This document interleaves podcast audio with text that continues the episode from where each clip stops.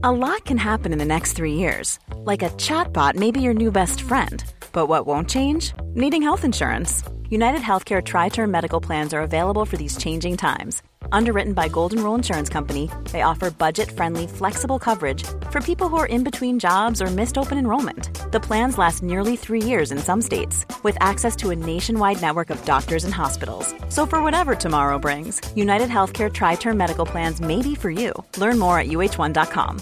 Many of us have those stubborn pounds that seem impossible to lose, no matter how good we eat or how hard we work out. My solution is PlushCare. PlushCare is a leading telehealth provider with doctors who are there for you day and night to partner with you in your weight loss journey. They can prescribe FDA-approved weight loss medications like Wegovy and Zepbound for those who qualify. Plus, they accept most insurance plans. To get started, visit plushcare.com/weightloss. That's plushcare.com/weightloss.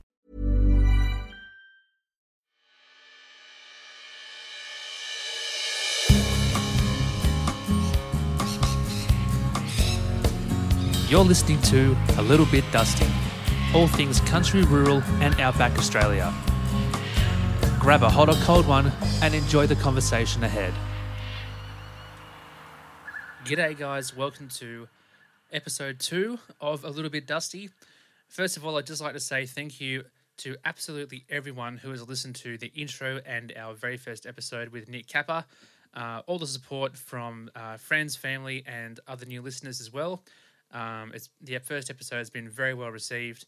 I've received a lot of compliments for the context of the show, how my voice sounds and a few other different things as well. So yeah, I can't thank everyone enough. It's been great to know that the start of this little idea has started off very strong. We've got a lot of people lined up for the rest of the series, and yeah, I can't wait to share more stories with you from my side and from all the other guest sides as well. So as I've stated on social media, oh, by the way, we now have an Instagram as well. You can search for _littlebitdusty, and you'll be able to find some other posts and other things there that you can follow on with while we're waiting for each episode to come out. Also, you can send us a message or view my page at _bigtys, bigtys, and that's where I'll be posting a few things related to the podcast and stuff as well. So if you've seen the post from the Little Bit Dusty Instagram, I was going to make an episode before the next guest comes on, just a bit of a solo spiel about what got me interested in the outback in the first place and why I wanted to do this podcast, and also the update from the festival that I was basing my road trip around called the Mundi Mundi Bash. So if you haven't heard episode 1, I'd highly recommend you jump on Spotify, Castbox, Apple Music, wherever you get your podcast, and listen to episode 1 because it gives you a bit of an idea as to what the show's about, how the context and the dynamic and everything else. And then that way you'll be up to date and understand the progression throughout the rest of the series. So the Mundi Mundi Bash is the sister festival of the Birdsville Big Red Bash, which has just finished up, I think, was it last week? So Birdsville is in Queensland. It's like the most southwest border of Queensland before it joins up with Northern Territory and New South Wales. So out in the Simpson Desert, it's pretty much out in the sticks. It's a lot of fun. 2 years ago, I went to the Birdsville Big Red Bash with my dad. We did a big 6-week trip. We went to places like Moree, Bollon, Bourke, Lightning Ridge. Then up to the Queensland border, we had further west, and then Charleville, Cunnamulla, where we go, Thugaminda, Yulo, all sorts of places. If you don't know much about those places, just have a little Google, check them out in the maps, see the different kind of terrain that's around there. And, we went a different way on the way up and a different way on the way back, and it was a lot of fun. So the Big Red Bash that I went to in 2019, Midnight Oil was headlining, and that was just an absolutely stellar moment. You had Midnight Oil, The Living End, Casey Chambers, Richard Clapton, 1927, Busby Maru, Born Again, Wendy Matthews, The Choir Boys, Steve Kilby from The Church, the Eurogliders, Chocolate Starfish, Neil Murray, Steve Bowie from Noiseworks, the Chantoozies, Mark Williams from Dragon, Dale Ryder from Boom Crash Opera, and who else was there? There was the Crack Up Sisters. They're a comedic kind of whip-cracking sister duo with the dog from Winton, who kind of MCs and hosts the show, as well as the Big Red Bash kind of house band where all the other guests come on as well. It was, yeah, an unforgettable experience. I'll get into more of that a bit later. That's just to give you an idea of what the Big Red Bash was about. So the Mundi Mundi Bash is just the sister gig, but in New South Wales, organised by the same people. It's now been postponed, unfortunately, given what was happening in COVID with New South Wales. All the states have still got the border shut and that sort of thing. So, yeah, we unfortunately are not having the bash in August, but it's now been moved from the 23rd to the 25th of September. So if it sounds like something you're interested in, I'm pretty sure there's still tickets around. The headline act for the Mundi Mundi Bash is Paul Kelly. So, you know, I'm sure that when I get up there in September, given all things work out well, I'm sure there'll be everyone with their gravy bowls singing How to Make Gravy and going absolutely bonkers for it. There'll be Paul Kelly, Ian Moss, John Williamson, who I'm very keen for, Tim Finn, Kate Sobrano, Glenn Shorrock, Ross Wilson, Vicar and Linda, Wendy Matthews, Shane Howard, Shannon Noll, good old Nollsy, Dragon, The Radiators, Chocolate Starfish, My Sex, The Chantoozies, Bourne Again. If you don't know Bourne Again, they're a ABBA tribute band out of Melbourne, and they had the biggest crowd besides Midnight Oil at the Birdsville Big Red Bash in 2019. So that's saying something. They've got, yeah, they cover the songs very, very well, and they've got a massive audience. So, yeah, it's just a good old time. So Björn Again, Mark Gable, Steve Balby, the Crack Up Sisters, yep, the Furnace and the Fundamentals, and the Bash House Band. So I was really looking forward to this one. I've been saving up and scheduling a bit of a trip, a bit of a 3-week road trip. I was going to head out to a few different places on the way up, and then head out to Silverton, Whitecliffs, Fowler's Gap, and eventually arrive in Broken Hill probably 5 days before the bash. And, yeah, just kind of soak it all in, and then go down to... I was hoping to go down to Mildura and check out Mungo, and then go through Bathurst and Orange and stuff on the way home. But hopefully, all things permitting and all things looking good, we should be able to I should still be able to do that in September. But we'll just have to see what happens. So the Mundi Mundi Bash has been postponed until September, and that's the lineup. All you need to know, if I'm not going to read it again, but Paul Kelly, Ian Moss, and John Williamson. That's the top three interests for my books anyway. So. All the more reason to go out and experience a bit of outback culture, and as well as a massive music festival too. Hopefully, it can still go ahead. You know, on the contrary of all the sports stadiums still being able to run at quarter capacity, half capacity, full capacity, the whole up and down yo-yo it's been. While all the music venues and festivals and everything else have always been ceased or temporarily postponed. So, yeah, it's a bit unfortunate. But look, what he's hoping. You know, I haven't booked any accommodation yet, which was fortunate. So I'm just going to see how August plays out, and then mid-September, and then yeah, hopefully I can still do my road trip, and I'll have plenty more stories, plenty more things to talk about on this podcast. So that's the Mundi Mundi Bash kind of little update, I suppose, out of the way. And yeah, like I said at the start, we're going to talk about something different this episode. It's just going to be a bit of a spiel as to what got me interested into the outback in the first place, and a bit of detail on some of the trips I went on as well. So I think it was in, 2016, moved out of my folks' place, lived with another mate of mine down in Coleroy. So, you know, I've been born and raised on the beaches, and moved from Eleanor Heights to Coleroy. I was there for about 4 years or so, and I was working in a club down in Brookvale. So I was in hospitality for about 4 years or so. And, yeah, look, this got a bit of a point where I felt it was just a bit of a... Just at a bit of a null, you know, like it was just a bit of a kind of cycle, a bit of a repetitive circle. And I thought, I just want to go out for a bit of an adventure, just go try to do something different, you know, go out for a bit of a road trip, you know, being single and just kind of having my options open. I thought I may as well do a little solo road trip and check some places out. So I was watching this, not much of it as much anymore, but was pretty hooked in the show on telly for the you know, at the time, called Blokesworld.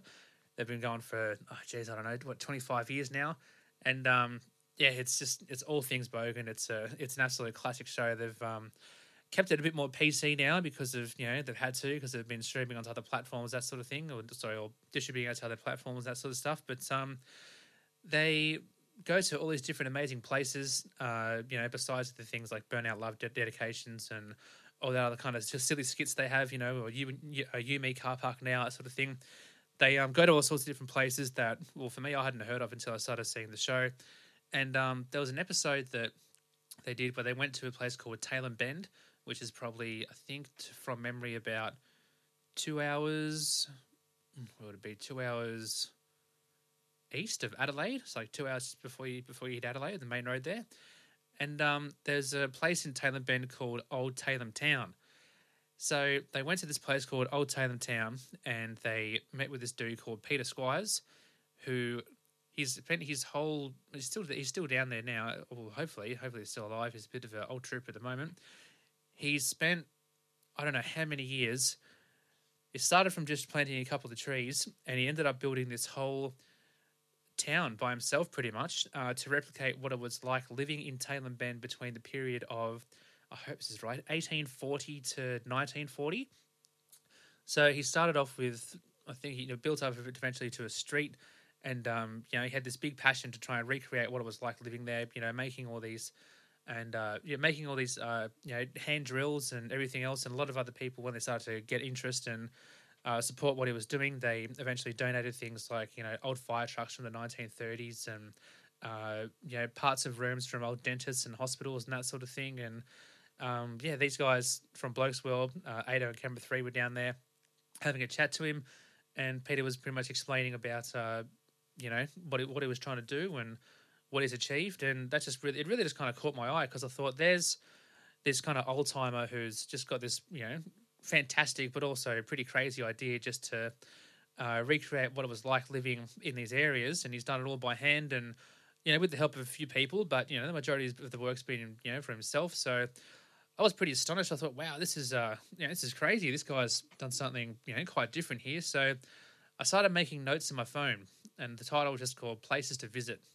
So the first place was Tailem Bend, for South Oz. And then I started just following just different pages on social media, like, visit South Australia, visit New South Wales, that sort of thing, mainly on Instagram as well, because as we know, Instagram's a more kind of photo-based type of social media. And they just started coming up with all these different posts of just these really beautiful places and other places I haven't heard of. So over time, within watching more episodes of this Blokesworld show and a few other different photos and different other bits of television along the way, I eventually had this little list of different places I wanted to check out. And it eventually ended up going between three states. So I printed out like a rough map of that little kind of quadrant of where all the places where I wanted to go, and they all ended up joining up pretty nicely into like a bit of a kind of odd kind of circle shape. So I thought, right, all these places that I now want to check out, they can all kind of work within like a kind of start and end point pretty smoothly. It's not going to be like a a windy snake or anything like that. So I thought, right, I'm going to take I think I ended up taking about 4 weeks off. Took 4 weeks off, saved up a bit of coin, nowhere near as much as I should have, but I think now looking back on it, it's probably what made it more exciting. And I'm just going to head out. So I think I'm still casually employed at the place I was at, and they were fortunate enough to still keep me on when I was when I got back, rather than kind of having me throw my job in for the sake of a little break. So I got more excited. I thought, yes, all right, now got to work towards saving up some coin and going and checking these places out. And off I went. So the route went something like I started from my place in Collaroy. The first place I stopped at was Ulladulla. If no one knows where that is, it's near Milton. It's down near the south coast. It's a lovely, lovely spot. My dad's friend has got a property down there that we've known for years and years, and he was more than happy to have me stay there. It's the start of my trip, which I was very thankful for. I was there for about, 5 days or so. So I went from Ulladulla down to Eden. I should say as well, half the places that I went through were mates' places, so which saved a bit on accommodation, that sort of stuff as well, and the rest were on unpowered camping grounds. So went from Ulladulla through to Eden, from Eden down through to Melbourne. Saw a mate of mine there, hung around there for a bit. Then from Melbourne, I drove through to through the Great Ocean Road.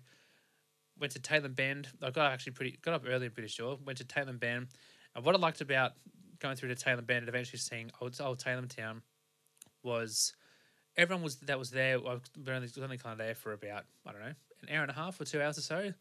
I was there for the whole day. I made sure I saw every single item that was there, every single street, every single side alley, every single thing that this guy created. I wanted to make sure that I got the full scope. So it got to about, oh, what was it, 4 o'clock or something. I was staying at a mate's place in Adelaide that afternoon, and I was just about to head back or, you know, come back through the main entrance and get a bit of merchandise and or a bit of memorabilia to just to appreciate, you know, the place that I've been and the fact that I've just been to Old Tailem Town, you know, this place that I've heard so much about. And as soon as I turned around to have a look at, you know, whatever it was, the tea towels or the stubby holders or whatever it was, Peter Squires, the bloke himself, was there. And I said to the lady, I was like, that's not a... Is that Peter Squires? Yeah. Like, that's Peter Squires there, the man who built the place. Yeah, he's right here. Yeah, we just live in a property out the back, so that was his partner. And I was going, oh, I was like, oh, g'day, mate. And, you know, the kind of gentle person that he's like, oh, g'day, you got a young cover? Oh, what's your name? So, and I shook his hand immediately and said, mate, I'm Tyson. Yeah, I'm a massive fan of this place. I've just done a road trip from Sydney, mainly to come down here. I'm absolutely stoked. I didn't think you'd be here. I heard about this show on Blokesworld, about this place on Blokesworld, and wow, I just can't believe you're here. I'm just absolutely wrapped. He goes, oh, thanks, mate. You know, what did you like? You know, what was the most interesting part? What did you like the most? And I just didn't have an answer. There was just too many things to check out. It was just an absolute field day. And yeah, we got chatting for a little bit. And yeah, he said, oh, well, you do realise that your $2 entry admissions gets you a cup of tea with me as well. So if you got time, you want to sit down and have a chat, then I'm more than happy to. So I was just wrapped. I thought, you know, there's this guy who's put in so much hard work for this place just for the sake of a bit of tourism and for the public to get a bit of enjoyment out of it. And there I am having a cup of tea with this legend. And yeah, had a bit of a chat, and then I thought, oh, look, I've got to head off. You know, is there any chance I can get a photo? And yeah, got a photo with him, and yeah, he's a great guy, and his wife is lovely as well. And yeah, made my way through to Adelaide, and yeah, I was just kind of wrapped. It just, you know, for whatever week it was in my trip, that just made my whole week. And yeah, I was just absolutely stoked that I was able to go to a place like that and check it out, and just kind of really soak in the community spirit and the community offerings that everyone had, you know, provided to him in the place as well. Because there was old FJ Hold'ems, there was old fire trucks, there was old dentistries, there was old tools and equipment. There was anything you could think of from that period was in that town, and it was an absolutely astonishing place. So if anyone in the South Australian area, you know, has got a bit of free time during this lockdown, or, you know, if you I don't have the same restrictions as New South Wales at the moment, make sure you get down to Old Tailem Town, because I promise you will not regret it one bit at all. One thing I will say as well is going from Milton to Eden, Melbourne, Great Ocean Road, and that sort of stuff. It was all, you know, the 12 Apostles was really nice. It's a really, really nice drive as well. While I was at this campground near the 12 Apostles, I remember setting up my camp. I was sleeping in the back of the wagon most of the time, but I was setting up the awning. And, you know, the kind of the little floor mat thing that I had, and just making a little area, just a little setup for myself. And I had my cup of tea, the jug boiling, ready to get my cup of tea ready, everything else. But I'd set up the awning, and given we were right next to the ocean, I thought, oh, I'll tie it down, but just not yet. You know, I want to, you know, get the jug boiling, get a few things sorted. I thought, all right, cool. And started reading my book. I think got a bit distracted, and then the wind picked up, and the bloody awning that I've set up had burnt over to the other side of the car and bent the rail and everything else. And I was going, oh, shit. Oh, no. So there I was in a panic trying to fix the awning, and a few other people come and, you know, try to bend it back. And, you know, once the wind died down, I thought, oh, you know, I'll see if it closes, you know, see if it closes and zips up and everything else, which it did. There was a bit of a size difference in the bend between the rail, but, yeah, it's still... folded back up and everything else, and it still works to this day. Yeah, it's a bit worn out, but, you know, like most things, you know, wear and tear, especially with awnings, that sort of thing, depending on where you set them up. You know, they won't last forever unless you get a good quality one, but the one that I've got still set up, you know, it does the job. So eventually, yeah, tied it down and was all kind of set. And, yeah, I remember taping up with duct tape the front and back, just to make sure, you know, it was all kind of, you know, nice and safe. before I went through to Tailem Bend, then through to Adelaide. But that was probably the only little disaster that happened on the trip. So once you remember, it's still on the car now. It still works. Again, not the most expensive or most good quality, but it does the job and provides shelter when you need it or shade. So the main point I was getting back to was all the roads going from Sydney pretty much through down to Adelaide was all just main highways and that sort of thing, besides the Great Ocean Road.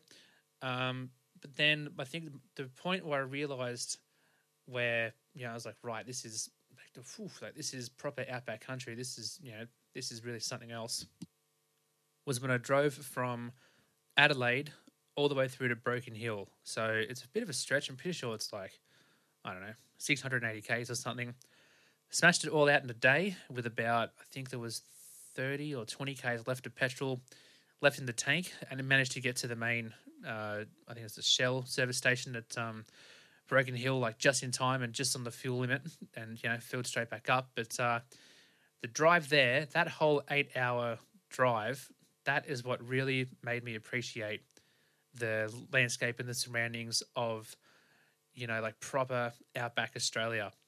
So it was about 2 or 3 hours of, just driving through this straight road. And then it got a bit gravelly, the road wasn't as smooth. And then then the road just started to get to this kind of real, really red dirt gravel. And I kind of thought, oh, I've never really kind of traveled on, on terrain like this before. Again, the station wagon still, holding strong and still getting us from, still getting us there, and was still doing tough. But, I kind of thought, right, it's gone through this. So I can, you can kind of go through anything really.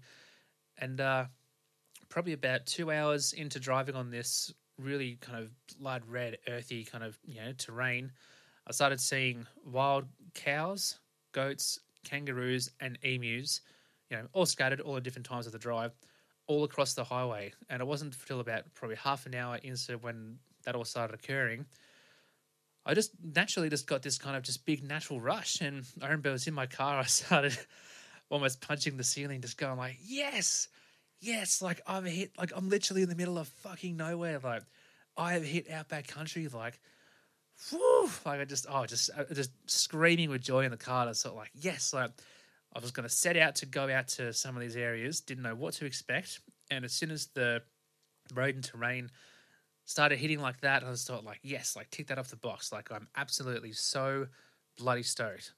This is unreal. So, I don't even think I had the radio on at that time. I was just soaking everything in, or even if there was no reception, I didn't have any music or any podcast or anything going. I was just looking, just spending the whole time just looking, just at every single thing, the shrub, the trees, the different environment, just literally knowing that I was in a completely different place. And, it just gave us a lot of joy. I was absolutely stoked. So the drive finished. I ended up going back, through to the camping ground or caravan park or whatever it was at Broken Hill, and it was only kind of a stopover because at that point I had $800 left and I had a few different places to check out.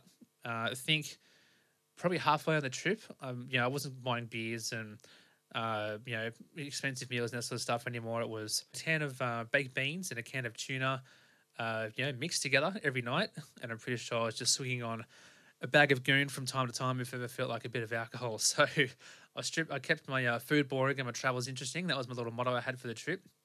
And I got to Broken Hill probably just before sunset, and then the sun started going down. And what's crazy about Western New South Wales, maybe other parts in different states as well, but that whole kind of environment, that real, rugged outback terrain, once the sun started going down, the whole sky was just pretty much the same colour as the dirt I just drove through. And at this point, during my trip as well, I just got a bit of a creative kind of just spark along the way as well. I brought this massive kind of A3 book and just started scribbling down. I started, just getting into a bit of drawing, just, I don't know, all sorts of things, and just Googling, just how to draw some basic shapes of certain animals and then putting patterns in them and that sort of stuff, just for, just for a bit of fun, a bit of downtime while I was, sitting in my camp chair with, I don't know, nothing else to do, or if I wasn't reading a book or whatever. So I thought, I've just had a wicked day. I'm just going to get this book out. And I started drawing an emu. And I remember I was drawing this emu and the sun started going down. It was the same colour as the dirt I just drove through, and I just kind of, again, had this other just kind of rush, and I just stopped and I looked down, looked at what I was doing, and I kind of said to myself, I was like, right, like, you're drawing an emu, you've got a cup of tea, you know, to the left of you, like next to the table. Just when you're out in Broken Hill, like you're in Western New South Wales, like it's the most Australian experience like you've ever come across to date. Like this is absolutely crazy. I kind of commended myself. I thought, like, you know, like, good on you. Like, you've actually set out and done this, and now you've got such a, you know, like an unreal story to tell for people when you get back. And yeah, that just, you know, so the main kind of highlights were Old Tailem Town in Adelaide, and then a drive up to Broken Hill, and then driving through to Broken Hill too. And yeah, I was hard to sleep because I just kept thinking about just that whole day that I encountered and just what a joy it was. So the next day I was making my way through to, where was it? I think it was through to Dubbo. I was catching up with my cousins, and they put me up for the night, which I was very thankful for. And on the way through to Dubbo, I stopped at a place called Silverton. Silverton is just off from Broken Hill, but if no one knows, Silverton is where they have the official Mad Max 2 museum and a really nice pub next to it as well. So again, you know, coffee, toast, you know, set out, had a nice breakfast, and I thought, all right, I'm going to make my way out to Silverton, check out the Mad Max 2 museum, and check out, you know, what it's all about. You know, I'm obviously a big fan of the Mad Max movies as well. They were all filmed out in, you know, those ways, and again, that kind of further emphasises the Australiana, you know, part of the movie and the whole, you know, culture of that film, and the, you know, all the films before and after number two. So I was driving out through to Silverton, and you know, there wasn't too many cars on the road, and I was turning right to go through to this main road, which takes you into the museum and the pub. And lo and behold, I stopped, and it wasn't a car or a pedestrian crossing. It was an emu and 5 of her chicks. So given the day that I've just had before, driving through the red dirt, getting this natural rush, just going like, yes, you know, I've hit out of our country, drawing an emu the day before, and then watching this emu and 5 of her, you know, her 5 of her chicks, or, you know, 5 of her babies cross the road. You know, it wasn't no traffic lights. It's more like a giveaway kind of area. And my jaw just dropped. I thought, like, you can't have just started out the day any better. Like, no way. I'm just watching this emu and 5 of her babies walk across the road, and you know, it was just like, wow, just another great experience, you know, just, you know, something else to soak in. And eventually, yeah, started making my way through to Silverton and through to the museum, and there I see a white Ford Falcon with a lady, you know, parked over the side of the road with a lady kind of waving her arms over. And what I did with this trip as well is I thought, for a good bit of safekeeping and, you know, following my dad's advice, is make sure you always have some kind of just tools with you, you know, a bit of a toolkit, and just to make sure that if anything goes wrong, you know, you can, you know, use what you need just to get yourself out of trouble. So there's this lady, you know, trying to wave people down. A few people had passed her. It was a long stretch of road, so I saw it from quite a while away. So I've gone over and I've gone, oh, hey, you know, like, you know, what's going on? You know, what's the problem? And she's gone, oh, I borrowed this car from my brother. You know, he said he'd put new tyres on it, but he's, you know, been out in the piss all week before and done burnouts with his dumbass mates, and I needed the car, and, you know, my car's broken down. I'm driving out to work. So where do you work? She said, I work at the pub at Silverton. I said, oh, okay. She says, yeah, so, you know, the tire's blown out. So I've got the spare here, but the other tire is just like, it's stiff, you know, like it's almost like it's seized up. I just can't get it off. But the jack that I've got for it, and the, you know, the one that the spare tire, you know, jack and kit and everything else that I've got, it's a bit dog shit, you know. It's just not really giving it. So yeah, I just need a hand. I said, oh, okay, look, I've got my spanners and my sockets and stuff with it, so, you know, like, I'll give it a go. And so ended up, you know, changing the tire over for her. And she goes, oh, look, thank you so much. You're a lifesaver. You know, I can still get to work now on time. You know, the boss isn't going to rip me to shreds. You know, how can I repay you? I just said, oh, look, you know, don't worry about it. It's all right. You know, it's just a small favour, you know, like, you know, nothing of it, you know, no worries, you know. So she goes, well, what are you doing out here anyway? I said, oh, look, I've just done a road trip from Sydney. I'm kind of on my tail end of it, you know, like I'm heading through to Dubbo and the Blue Mountains and stuff afterwards. But yeah, I thought I'd check out the Mad Max 2 museum. She said, oh, great. Well, you know, as I've just stated, I work at the pub, so yeah, if you once you finish at the museum, come out to the pub. I'll shout you free entry, and a beer as well. You know, it's on me. For changing the tide. I'm gonna give my brother a new one when I get home. But you've saved my skin for the week. Thanks so much. The boss isn't gonna get the shits, and I can get to work on time. So if there's anything that I can do, look, I'll give you free entry and a beer into the pub. And just say it to me. I recognise your face when you come in. So I thought, unreal. I'll take you up on that, absolutely. So, I had an absolute field day at the Man Max 2 Museum. And after I left the museum, there was another little hut just kind of in between the museum and the pub as well. And there were all these kind of cartoon character looking emus within these, paintings of all these different kind of environments. And I thought, oh, what's this? So I had a look in, and there's this artist called John Dynon. And if you guys haven't heard of John Dynon, Johndynon, have a look on Google. He makes some absolutely incredible artworks, and he's got a gallery in Silverton. So ended up having a quick look in the gallery in Silverton. Really good quality work. I'd say the price was fair, but given the budget and the time that I had and everything else, in my situation in my trip, I thought, look, I might come back in the future and purchase one. But for now, I'll just have a bit of a browse. And, it was a really nice gallery. So I went to the John Dynon Museum and then went out to this pub. Got a really nice feed there. Got a free beer and free entry as the lady provided. And, just had an absolute cracker day, prior to the day that I had before. So I can't remember how far it was from Silverton to Dubbo, but ended up going through to Dubbo that arvo. And stayed with a couple of my cousins. Had a really nice time. I went from Dubbo through to the Blue Mountains. I think it was the next day. Again, these are there were a lot of kilometers, a couple of hundred kilometers a day.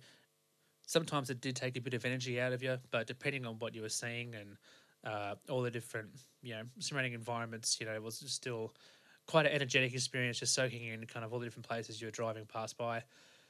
So it went through to Dubbo, then Blue Mountains, and eventually on the way home. But, the highlight of that trip was, Old Tailem Town, and then going up through to Broken Hill, Silverton, seeing the emus cross the road, and going through the Mad Max 2 Museum, the John Dynon Gallery, and the pub after. And, that was just a really great time. So I ended up working out that I did 5,000 Ks in about a month on a $2,000 budget. And half the time it was... all the unpowered caravan sites were about $20 a night, so that was pretty good. I just had battery packs and charged things in the car when I was driving and all that sort of thing. Again, it didn't really use much power, just a bit of gas. I just had the little butane gas cookers just for coffees and dinners and that sort of thing. And I kind of thought, well, cool, this is the first kind of solo trip that I've done, but also one of the first kind of trips that I've done into the outback, and it was really, really something. So. Showed a lot of photos along the way.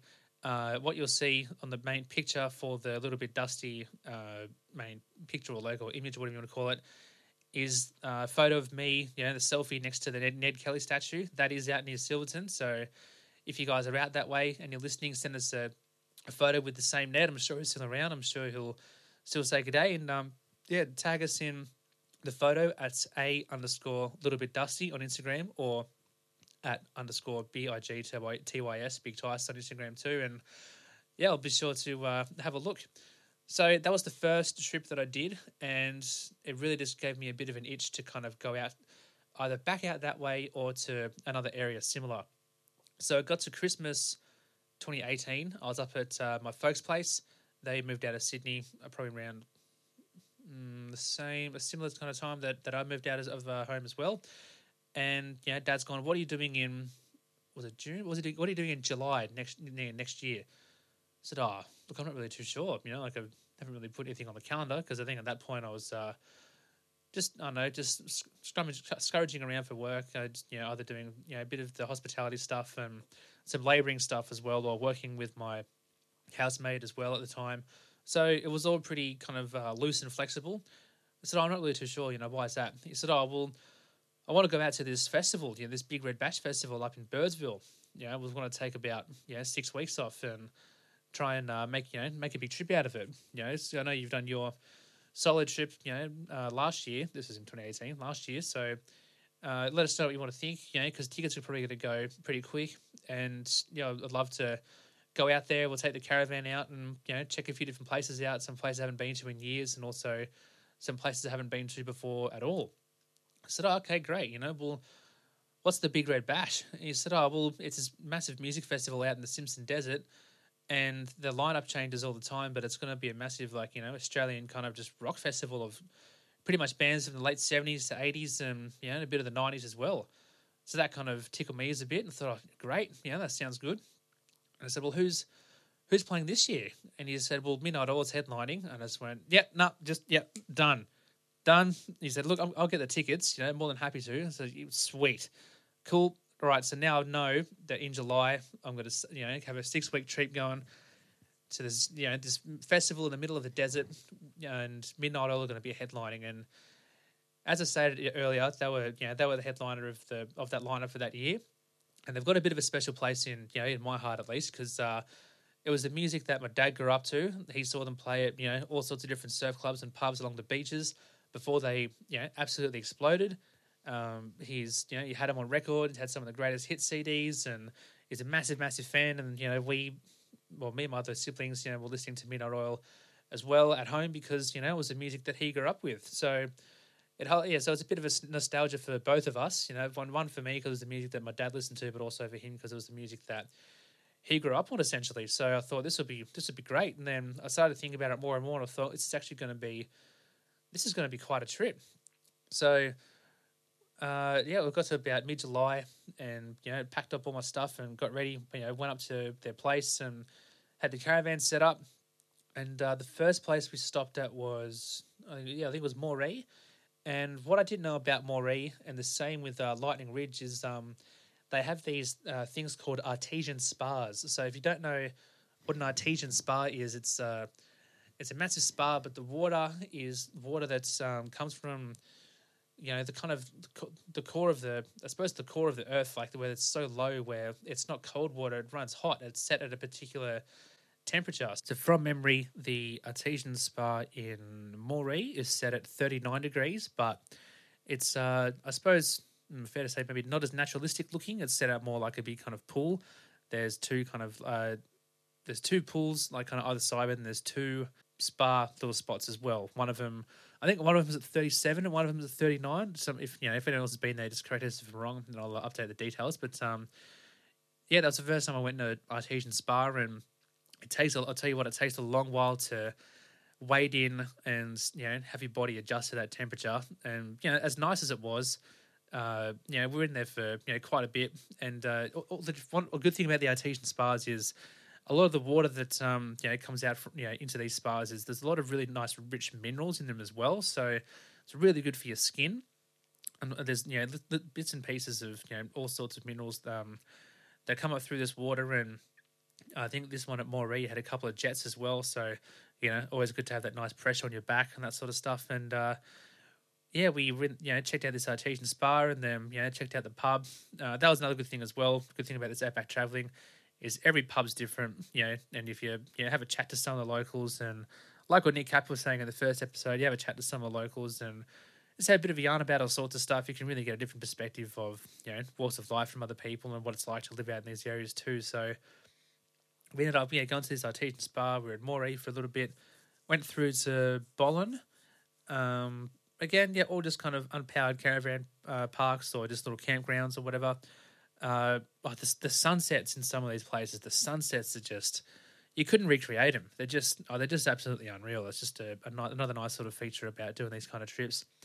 Moree through to Bollon, you know, travelling further up north. Then we get to, the kind of, as I said before, the Queensland border, and you go further west. We went through to Cunnamulla, and in Cunnamulla, there's a massive statue, and it's called the Cunnamulla Fella, which is the song by Slim Dusty. And they've got a massive plaque there. You have a bit of a read and have a bit of an insight as to what the song's about and a bit of the history of the place as well. Hey, it's Ryan Reynolds, and I'm here with Keith, co-star of my upcoming film, If, only in theaters May 17th. Do you want to tell people the big news? All right, I'll do it. Sign up now and you'll get unlimited for $15 a month and 6 months of Paramount Plus Essential Plan on us. MintMobile.com/switch. Upfront payment of $45 equivalent to $15 per month. Unlimited over 40 gigabytes per month. Face lower speeds. Videos at 480p. Active Mint customers by 531.24 get 6 months of Paramount Plus Essential Plan. Auto renews after 6 months. Offer ends May 31st, 2024. Separate Paramount Plus registration required. Terms and conditions apply if rated PG. There's never been a faster or easier way to start your weight loss journey than with PlushCare. PlushCare accepts most insurance plans and gives you online access to board-certified physicians who can prescribe FDA-approved weight loss medications like Wegovy and Zepbound for those who qualify.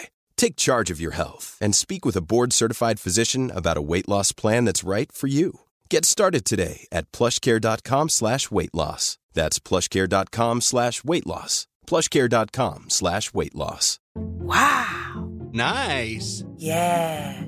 What you're hearing are the sounds of people everywhere putting on Bombas socks, underwear, and T-shirts made from absurdly soft materials that feel like plush clouds. Yeah, that plush. And the best part? For every item you purchase, Bombas donates another to someone facing homelessness. Bombas, big comfort for everyone. Go to bombas.com/ACAST and use code ACAST for 20% off your first purchase. That's bombas.com/ACAST, code ACAST. Hey there, it's Michelle Norris. I'm host of a podcast called Your Mama's Kitchen. When I travel, I'm usually looking for a way to find a taste of home when I'm not at home. And one of the things I love to do when I am at home is entertain. And Airbnb allows me to do that. When I was in California recently, I rented a house that had a great kitchen. And when we were sitting around the table, we're all thinking, we're in someone else's house. Someone could be in all of our homes as well. If you have a home, but you're not always at home, you have an Airbnb. Your home might be worth more than you think.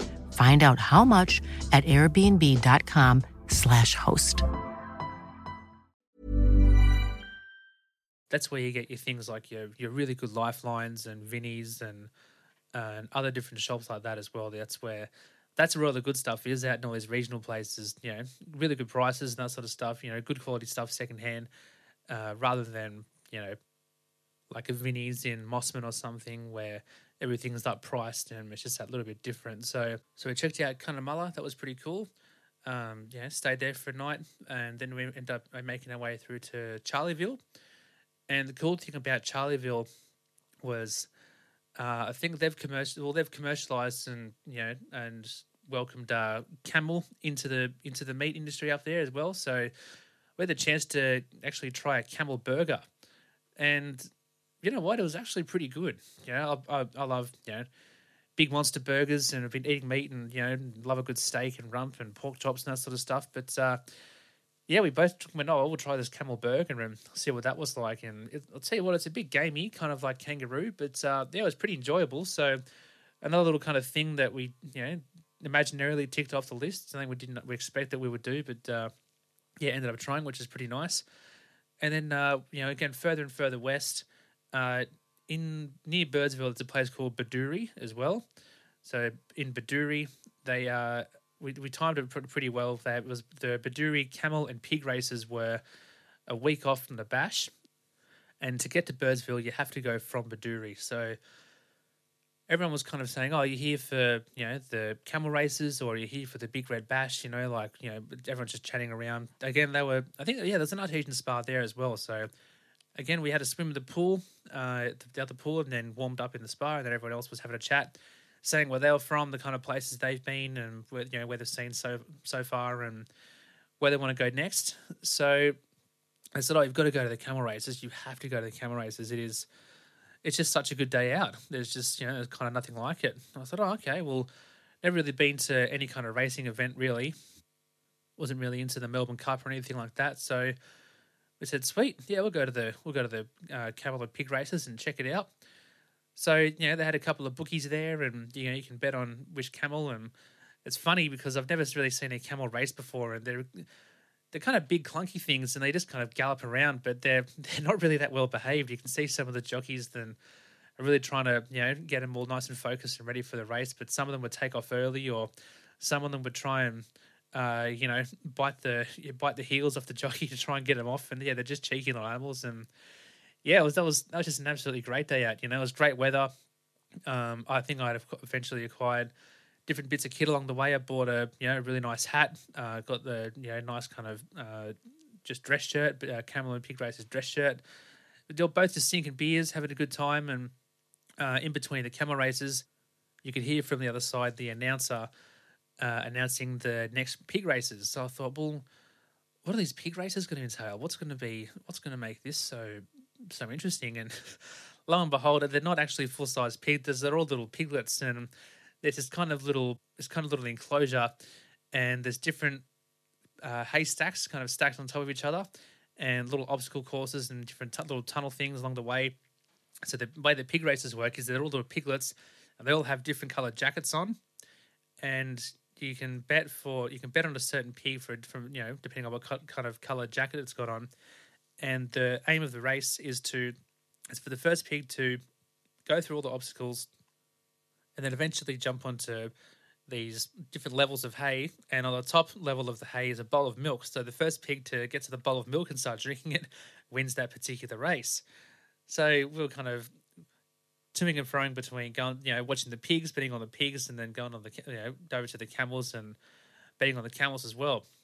And the cool thing about the pig races was a massive chunk of the money was all donated towards the town of Baduri, and making it go towards different important things like school upgrades and that sort of thing too. So I can't remember how much money they clocked for the end of the day, but it was a lot. It was an astronomical amount. So everyone was more than happy to bet a lot of money on these pigs, and you won a bit of cash back, which is good, but the main thing they kept stating was a lot of it went back to the town of Baduri, and would go for things like new chairs for the school, or new lights for like the hall theatre, or different things like that. So it was good to see that kind of intention, and also you get to see that kind of well-informed kind of financial objective of putting on an event like that in those kind of areas, rather than just having the individual who organises it just straight up profitise from it and not really have any other kind of advantage for the town. So the Badurian camel races were really, really cool as well. Another great highlight. And then, we ended up heading out to the Big Red Bash. I could talk for hours and hours and hours about the Big Red Bash, but as I said before at the start, it was just a hell of an experience. Again, it was music that Dad grew up on and that I was listening to as well. And the best part about Midnight Oil when they started was they started with The Dead Heart. So it's one of my favourite tracks, and I've covered it in a band before, and it's just a great song to play on the guitar, to sing, to play bass to, all sorts of things. And they started with the moon, probably about, it was still rising, but eventually when they started, when everything kind of kicked off, the moon was just almost that same kind of blood red as the dirt I was driving through in Broken Hill. And then I remember I looked at my dad and just kind of saw like, wow, like this is what it's all about, like here I am, with my father, listening to the music that he grew up with, and the moon's just turned absolutely like blood orange, blood red, and I just knew there was just going to be an absolutely wicked night from there on. They were really great nights before that, so it was a 3-day festival, but when Midnight Oil played, and they played for just so long, and they just kept going, and they come back out with the encore of the Power of the Passion. That was an encore song. And it was just a hell of a time. It just really is just what made the trip just that much better. But on the way back, we went through places like Bourke and Lightning Ridge, that sort of thing. Again, all really great areas. We got to see one of the oldest, and one of the last remaining steam train engines fire up, and have a bit of a day with that, and read up on the info. When the presenter that was there was talking about the engine and how it works and that sort of thing. So they're just all these kind of just obscure, like really cool, like novelty things that you wouldn't get out in the city or out in the coastline. Like this is what these towns have. This is what their source of attraction for tourism and everything else. And you just don't know about these places until you chat with more people, or until you get out there yourself and really check it out. We ended up going through to Lightning Ridge. Now, I've heard a lot about Lightning Ridge, and what Lightning Ridge is famous for is its opals. We ended up staying there for a couple of days, and the neighbours, or our caravan park neighbours, they said, oh, what days are you leaving? I can't remember what date it was. They said, oh, make sure you hang around just for at least another two, because the Opal and Gem Festival's on. We thought, oh, okay, well, no, what's that about? And No kidding. There was the whole town was just absolutely covered with people. People were flying in from all over the world, and the main kind of exhibition was at the RSL. I think it was, yeah, the top level of the RSL.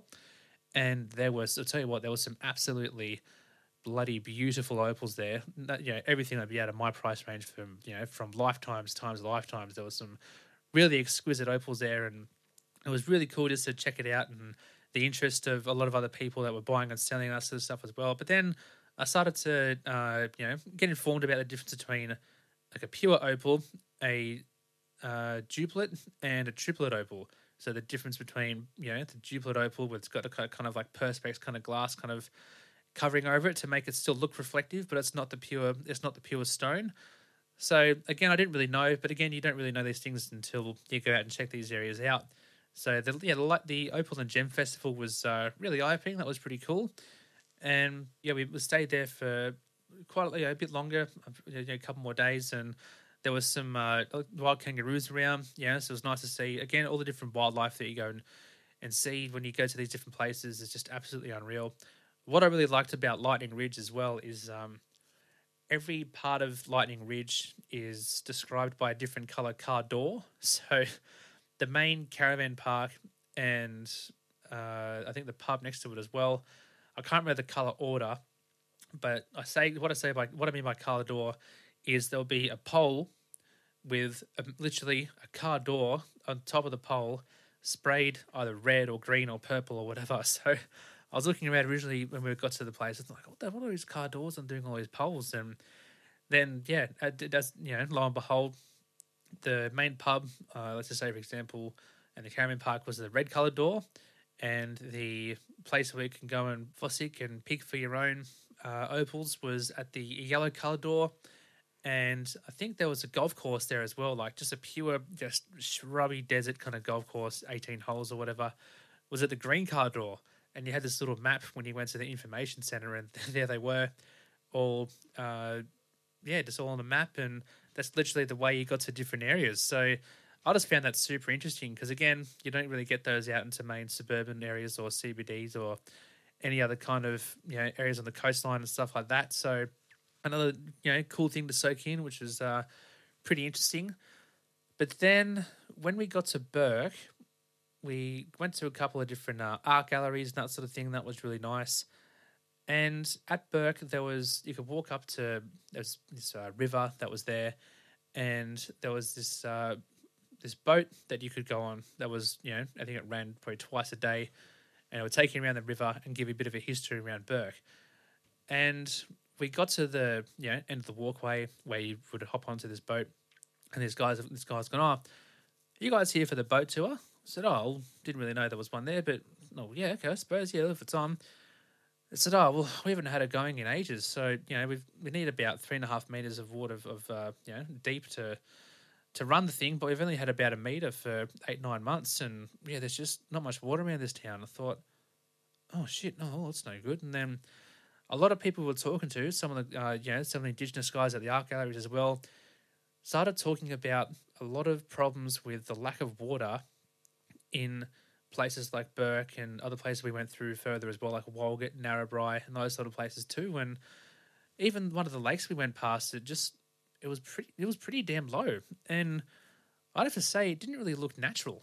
So then, all the different conversations we were having with this guy and this other couple that was next to the end of the, you know, walkway for the river to do the tour as well, all started talking about things like floodplain harvesting, buying and selling off water, and all these kind of bureaucrats and things that are, you know, making money off trading this, you know, like a natural resource, something that we all need. So when we kind of got back home from the trip, I started really getting a bit of an interest as to kind of what's going on with that whole thing of, you know, with water, and whereabouts we travelled goes through the Murray-Darling Basin, which, as a lot of people would know, is the main water mouth for, you know, for a lot of parts of Australia, but unfortunately it's getting sold to a lot of other places around the world too.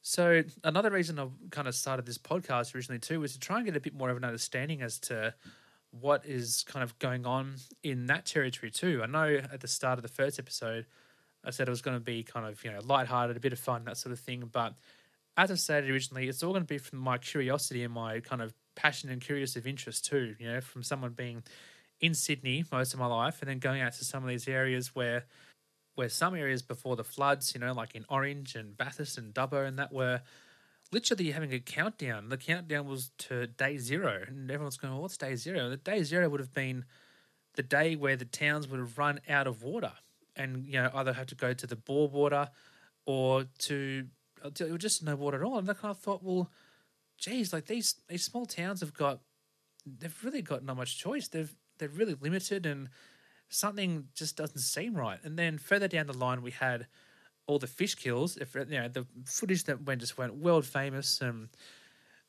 ended up, sparking a lot of attention and a lot of, kind of curiosity as to what's actually happening. So hopefully I can get a few people on in this series who have a bit more of an understanding of this water situation and kind of what it's all about and why people were allowed to trade and sell it off in the first place too. So I think hopefully that comes later in this series where I can chat to the appropriate people about the matter. And again, because I don't know much about it, but just from the conversations that I had with these people in, these kind of parts of New South Wales where, the rivers and everything flow through the basin, I just started to really pique an interest and kind of think, well, something's kind of got to be done here. So last week, if you guys know Jordan Shanks or the YouTube channel Friendlyjordies, he's made a documentary about this very topic with the help of Helen Dalton as well, and it's on YouTube now. They just literally just type in Friendlyjordies water, and you should be able to see it. I'm hoping it's still up. They were taking ages to actually get it out there. Part of the reason of Christo, Jordan Shanks' employees, part of Christo's arrest from John Barillara's anti-terror squad, which is just ridiculous in itself, was to try and stop this video getting out because, unfortunately, the picture is getting painted clearer where all these bureaucrats and politicians and other people are making these arrangements where they can profitize off water. So make sure you guys get the chance to check that out, as well as Alan Jones's interview with Ron Pike. It's called A Farmer's Desperate Plea. You can find them on the 2GB website. If you just type in Alan Jones and Ron Pike on Google, it should be the first thing that comes up. And it's just really, really interesting. It's something that I kind of hadn't really thought about for a while until I went out to these places and had this conversation. And then, it's kind of refreshed in my mind over this week where, John Shanks has released his documentary, as well as listening back to that old interview with Ron Pike as well. So, yeah, it's pretty interesting to see how, a lot of our country is really dry when in one aspect it could be drought-proofed by, maybe more dam building or other different, because the main thing with people buying and selling off water as well is a lot of industries are dying too. We don't have a rice industry here anymore. Corn's gone. A lot of our dairies, getting close to the brink of extinction really. And it's just really sad to see because, Australia at one point was one of the most largest food bowls of the world. We provided so much food and rice and corn and every other thing to almost 40 countries. And now with our lack of water and, how our country and the environment's changing, everything that we're growing is just nowhere near as nutrient as what it used to be. So that's something I'm really keen to find out more about. And I really want to get some more kind of professional perspectives on it too, because it's something I've got a very deep interest in ever since going to these places and ever since these kind of new videos and interviews have been emerging too.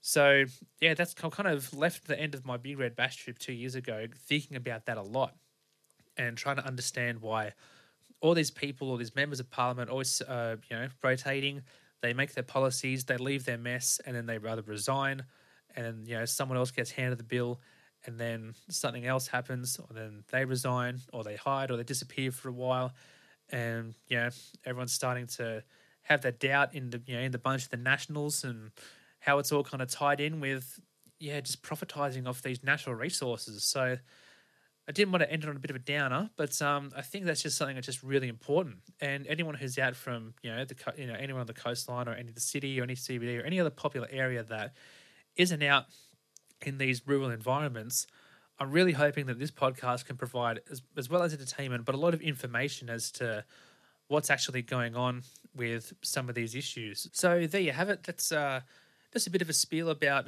why I wanted to get this podcast kind of started in the first place, a bit of my passion for the Outback, some of my personal experiences from the different places I've been and why I enjoyed them so much and all that sort of thing. So hopefully you guys have enjoyed this episode. Yeah, there's no guest today, but it's just a bit of a spiel as to why I've got such a big interest in the Outback from coming from Sydney, and what I can try and do to just keep obtaining information and keep updated with what's happening in these communities, especially with important issues like water as well. So I hope you guys got a lot out of it. Stay tuned. I'm going to try and get these out every fortnight. We do have a bunch of people willing to jump on and share their stories, so there's going to be plenty more episodes coming. If you haven't already, make sure you like and subscribe on whatever you get your podcast. Be sure to follow the Instagram, @a_a little bit dusty or @_big tice, my personal one as well. Send us a message if you've got your own story you'd like to share, and I'll be more than happy to have a listen. We can get you on for the next episode. And the main thing I want to do here is just spread awareness and just the joys of travelling out to these areas, and hopefully everyone can get a bit of a kick out of listening to these and gets them all inspired to take a trip out into the open road, no matter what vehicle you've got, and go and enjoy the lovely country that is Australia. So thanks very much for tuning in to the second episode. Again, thanks to everyone for all the amazing support and compliments that I've received from episode one. And I can't wait to share more stories of country, rural and outback Australia.